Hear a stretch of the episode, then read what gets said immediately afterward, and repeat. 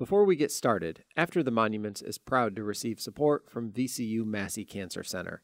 Massey Cancer Center wants you to imagine a future without cancer. All it takes is one a revolutionary idea, a promising clinical trial, or a new breakthrough. See how Massey is developing new approaches to prevent and treat cancer for every person in every community. Learn more about this future for everyone at masseycancercenter.org. Before we get started, After the Monuments is proud to thank Team Henry Enterprises for their support of our show.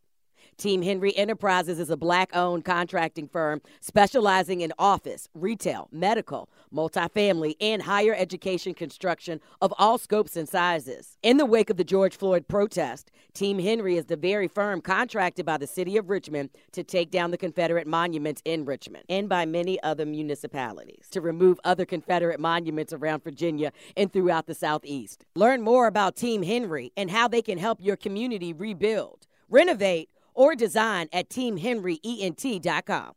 I'm Kelli Lemon. And I'm Michael Paul Williams. And welcome to the After the Monuments podcast, where we look at events and news about race in a historical context and see how, too often, history repeats itself. Hey, friends, we've got some end of the summer vacation going on right now, so we're skipping this week of a traditional After the Monuments episode. But we do have a bonus here we think you'll like. While we've been doing the show, Michael Paul has been doing another podcast with a friend of ours, Mallory Noe-Payne. Mallory's a local radio reporter here in Richmond who spent the majority of 2021 researching in Germany for the very podcast she's producing with Michael Paul called Memory Wars. It's a great listen that we think listeners of After the Monuments will really enjoy and they record it out of our studio, so it goes together nicely. It's about how Germany has worked since World War II to overcome their history of hate and discrimination, and whether or not America can even overcome ours. It fits well with what we talk about on After the Monuments. We'll start you with the prologue that offers an overview of the show, and hope you'll subscribe to Memory Wars wherever you get your podcasts. We'll be back soon with a new episode of After the Monuments. All right, here is Memory Wars. January 6, 2021, was the day a mob stormed the US Capitol. But it was also the day I left for Germany. I was in a near empty airport outside DC waiting for my flight when CNN live coverage started. I sat next to my husband and the handful of other travelers in the airport. It was near empty, not many international travelers in the middle of a pandemic. But I remember a janitor who stopped his sweeping and stared at the television. We all watched, together, speechless, as the crowds broke down barricades a few miles away from where we were. They climbed walls, cloaked in Confederate flags, entitlement, rage. I knew it because I recognized it. I'm a reporter, and I cover politics and policy in my hometown, Richmond, Virginia, the former capital of the Confederacy. As I watched the insurrection unfold on TV, I had flashbacks. Flashbacks to covering the aftermath of the white supremacist Unite the Right rally in Charlottesville. I wrote an obituary for Heather Heyer, the young woman killed by a man who drove his car into the crowd. Flashbacks to the years of covering protests and hostile meetings about what to do with Confederate monuments. Flashbacks to a pro gun rights rally in Richmond when thousands converged at the State House carrying giant guns and waving Don't Tread on Me flags. I could see a straight line between the Capitol insurrection and the rising tensions I had covered for years in Virginia.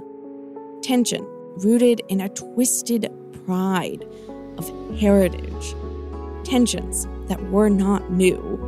When my hometown of Richmond appears in the news, it's often followed by the words, former capital of the Confederacy. It's a place where the losers of the Civil War won the memory battle, where white supremacists rewrote history to cast themselves as martyrs, placing their slave holding heroes on pedestals, literally. I've been watching my community suffocate under the weight of a past we haven't dealt with.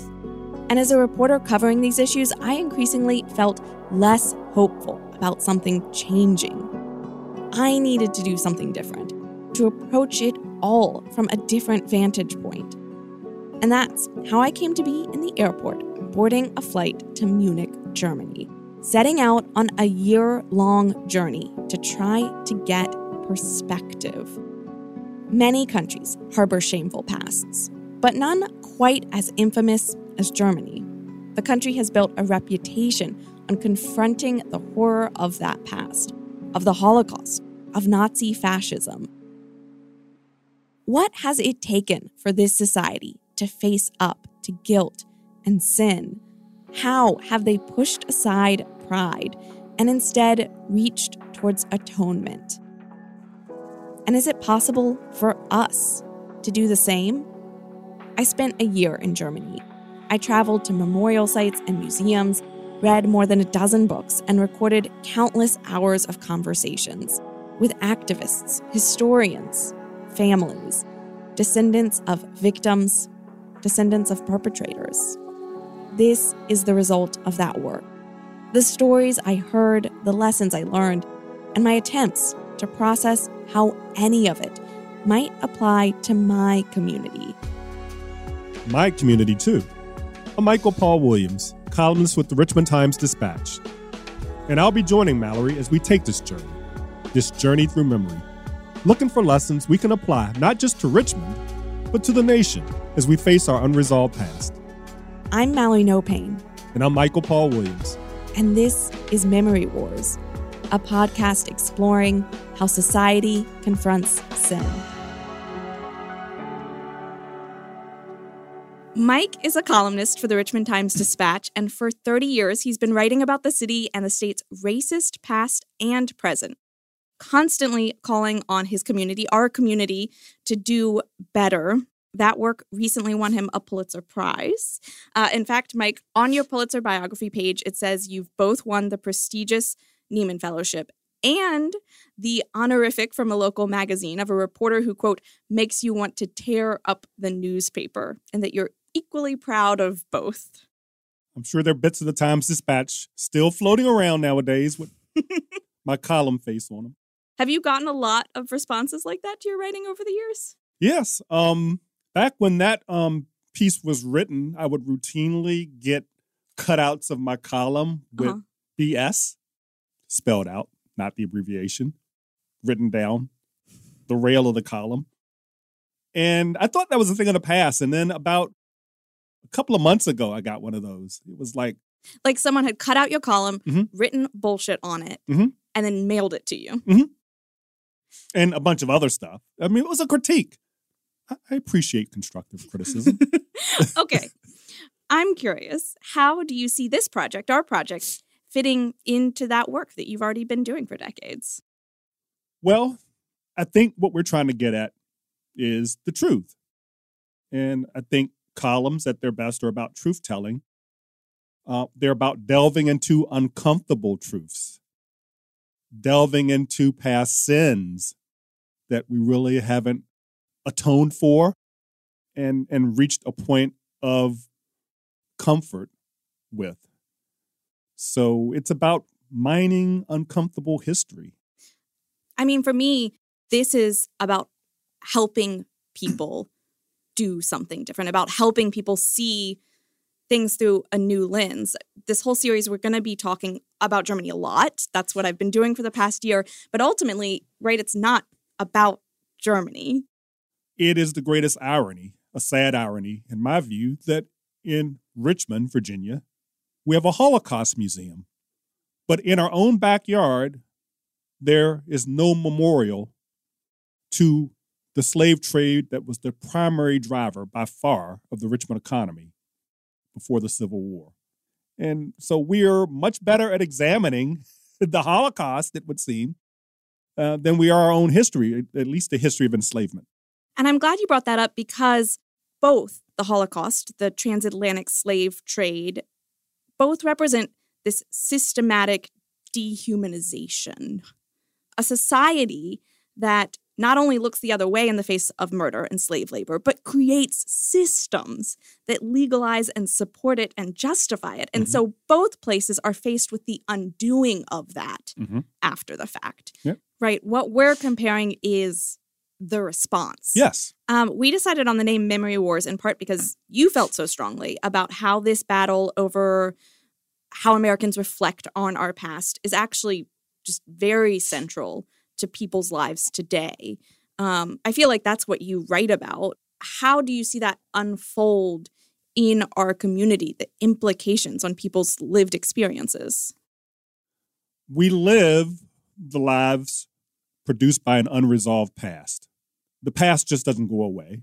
The past informs everything that we live through, including the failures of our public policy, um, the way that our public policies leave our most vulnerable citizens exposed in all sorts of ways, uh, determine our life outcomes, our lifespans, our relative wealth or lack thereof, our encounters with the criminal justice system, and our, our relative chances of being incarcerated. It affects everything. There is no past, as far as I'm concerned, and and especially in America, where our past original sin of white supremacy and racism continues to inform everything that this nation is about today, uh, to the point that it threatens the American ideal. We are living both with sin of the past and sin of the present. So, do we think that re remembering our past, facing up to America's original sin, can can help solve those disparities? Can do something about it today? It's a start. you, you can't. You. I mean, every journey begins with the first step, and in myriad ways, we have not taken that first step, Yeah. and it's tragic. So, um, so so we're not going to necessarily solve it all, but but maybe We're not. Is that the Why, goal? why, why am I here? I sold a bill of goods. We'll set a foundation. Okay. I can live with that. and and the bottom line though is is we have to set a foundation, right? It's the only way forward. Yes, yes. I mean, I was watching the January 6th insurrection, probably with different thoughts than a lot of people. And uh, the thoughts, I'm sure, of the masses were of horror.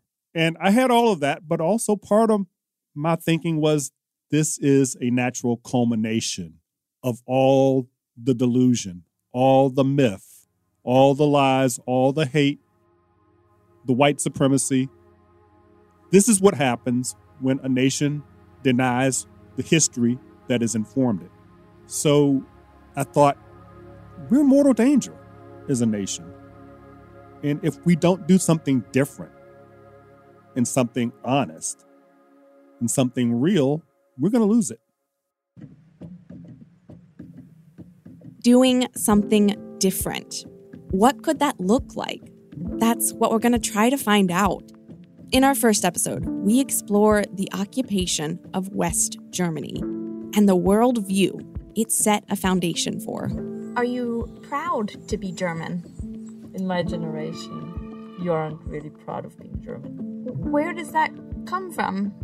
because we still feel all that guilt, all the bad things that have happened. And the notion that telling the truth about slavery, or telling the truth about Jim Crow, somehow is humiliating or uh, unpatriotic is just, from the perspective of the Europeans and the Germans, is stupid.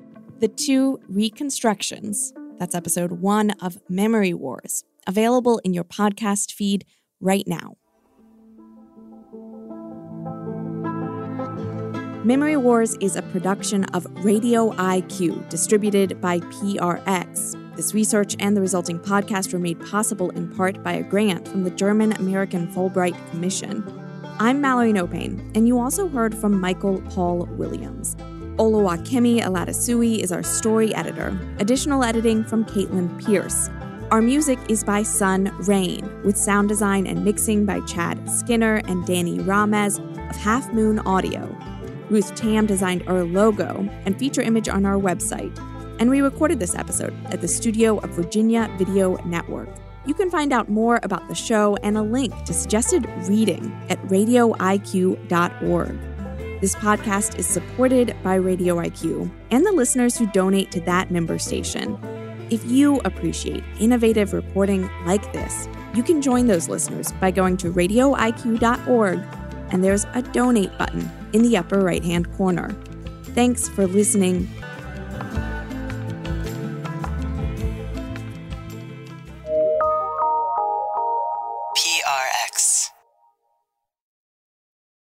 After the Monuments is a Virginia Video Network production and produced by Matt Pachilli, Michael Paul Williams, and me, Kelli Lemon. Technical direction and editing from Bill Barksdale. Executive production from Paul Farrell, Diane Salvatore, and Paige Mudd. Will Royer provides studio support.